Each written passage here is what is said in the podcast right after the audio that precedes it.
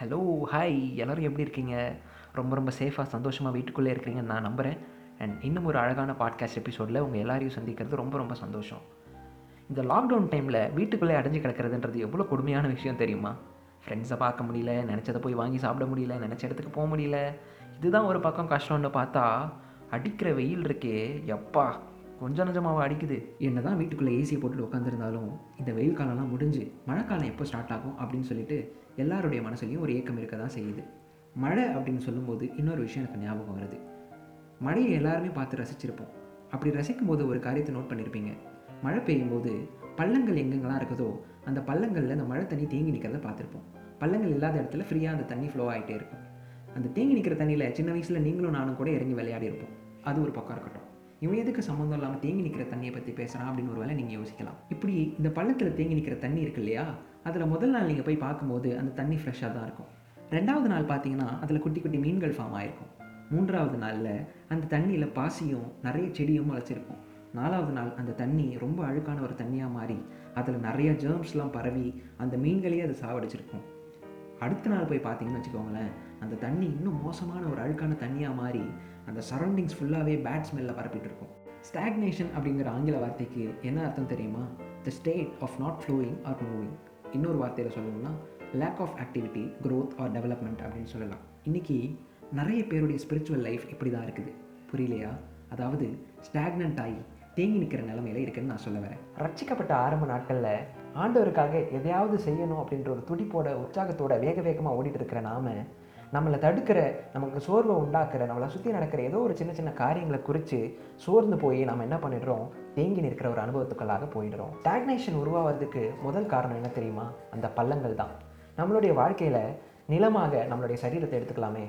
நம்ம சரீரத்தில் நாம் செய்கிற சின்ன சின்ன பாவங்கள் இந்த பள்ளங்கள் உருவாவதற்கு காரணமாக அமையுது. அப்படி பள்ளங்களில் தேங்கி நிற்கிற தண்ணி ஒரு கண்டிஷன்லேருந்து இன்னொரு கண்டிஷனுக்கு மாறி நாளாக நாளாக அழுக்கும் பாசியும் பிடிச்சு போய் ஒரு வேர்ஸ்டான கண்டிஷனுக்கு போயிட்டு மற்றவர்களையும் அது பாதிக்கிறத நம்ம பார்க்குறோம். ஆவிக்குரிய வாழ்க்கையில் தேங்கி நிற்கிற அனுபவம் நம்மளை மட்டும் பாதிக்காது நம்ம சுற்றி இருக்கிறவங்களையும் பாதிக்கும். இன்றைக்கி நம்மளுடைய வாழ்க்கையில் நம்ம செய்ய வேண்டிய காரியம் என்ன தெரியுமா? இந்த மாதிரியான பள்ளங்கள் நம்மளுடைய வாழ்க்கையில் வராதபடி பாதுகாத்துக் கொள்ளணும். பள்ளங்கள் இல்லாத பிளெயின்ஸில் இந்த தண்ணி ஃப்ரீயாக ஃப்ளோ ஆகிறதால அது பல இடங்களுக்கு சென்று பல செடிகள் கொடிகள் முளைக்கிறதுக்கு ஏதுவான ஒரு பிளெஸிங்காக அமையறதை நம்ம பார்க்குறோம். இன்னைக்கு நீங்கள் உங்களை பார்த்து கேட்டுக்கொள்ள வேண்டிய ஒரு கேள்வி என்ன தெரியுமா? வை ஏன்? Why have become stagnant in a spiritual journey? பிலிப்பியர் ரெண்டாம் அதிகாரம் பன்னிரெண்டு பதிமூணு வசனத்தில் பவுல் அழகாக ஒரு காரியத்தை எழுதுகிறாரு ஆவிக்குரிய வாழ்க்கையில் நீங்களும் நானும் தேங்கி நிற்கிறதுக்கு காரணமாக இருக்கிற இரண்டு காரியங்களை இன்றைக்கி நாம் பார்க்க போகிறோம் இந்த வசனம் அழகாக சொல்லுது பாருங்களேன். ஆதலால் எனக்கு பிரியமானவர்களே நீங்கள் எப்பொழுதும் கீழ்ப்படுகிறபடியே நான் உங்களுக்கு சமீபமாக இருக்கும்போது மாத்திரமல்ல நான் தூரமாக இருக்கிற இப்பொழுதும் அதிக பயத்தோடும் நடுக்கத்தோடும் உங்கள் ரட்சிப்பு நிறைவேற பிரயாசப்படுங்கள். ஏனெனில் தேவனே தம்முடைய தயவுள்ள சித்தத்தின்படி விருப்பத்தையும் செய்கையையும் உங்களில் உண்டாக்குகிறவராக இருக்கிறார் அப்படின்னு இந்த வசனம் சொல்லுது. இந்த வசனங்களில் பவுல் ஸ்டாக்னேஷனுக்கு அதாவது தேங்கி நிற்கிற அனுபவத்திற்கு காரணமான ரெண்டு காரணங்களை சொல்கிறாரு ஃபர்ஸ்ட் ஒன் என்ன அப்படின்னு கேட்டிங்கன்னா prideful self sufficiency we sometimes think that spiritual growth is all our own doing பல நேரங்களில் நீங்களும் நான் பண்ணுற பெரிய தப்பு இதுதான். நான் பண்ணுறது எப்போவுமே பெஸ்ட்டாக தான் இருக்கும். நான் பல பிரசங்கங்களை கேட்டிருக்கிறேன் பல கான்ஃபரன்சஸ்க்கு போயிருக்கேன் நிறைய பாட்காஸ்ட் கேட்குறேன் நிறைய புக்ஸ் படிக்கிறேன். இதையெல்லாம் வச்சுட்டு நாம் பண்ணுறது எப்போவுமே பெஸ்ட்டாக தான் இருக்கும்னு நம்மளை நாமளே ஏமாற்றிட்டு இருக்கிறோங்க. இந்த செல்ஃப் சஃபிஷியன்சி ஈஸியாக ஸ்பாட் அவுட் பண்ணுறதுக்கு ஒரு வழி இருக்குது என்னென்னா நம்மளுடைய ப்ரேயர் லைஃப்பை எக்ஸாமின் பண்ணி பார்க்கணும். இந்த செல்ஃப் சஃபிஷியன் பீப்புள் என்ன பண்ணுறாங்க தெரியுமா? They tend to struggle with quietness and stillness of prayer இன்றைக்கி பல நேரங்களில் நம்ம ஜபத்தை உதாசீனப்படுத்துகிறவர்களாக இருக்கிறோம். ஆண்டவரோட ஒரு கரெக்டான ரிலேஷன்ஷிப் இல்லை. நம்ம வாழ்க்கையில் டெய்லி டிரான்ஸ்ஃபர்மேஷன் இல்லை. அப்படி இல்லாத நேரத்துலையும் வெளியில் மட்டும் ஆண்டவரோட ஸ்பிரிச்சுவலாக ரொம்ப ஒரு அழகான வாழ்க்கையில் வாழ்கிற மாதிரி நம்ம ப்ரொஜெக்ட் பண்ணிக்கிறோம். அது ரொம்ப ரொம்ப தப்புங்க. இந்த ஸ்டாக்னேஷனுக்கான பவுல் சொல்கிற இன்னொரு காரியம் என்ன தெரியுமா?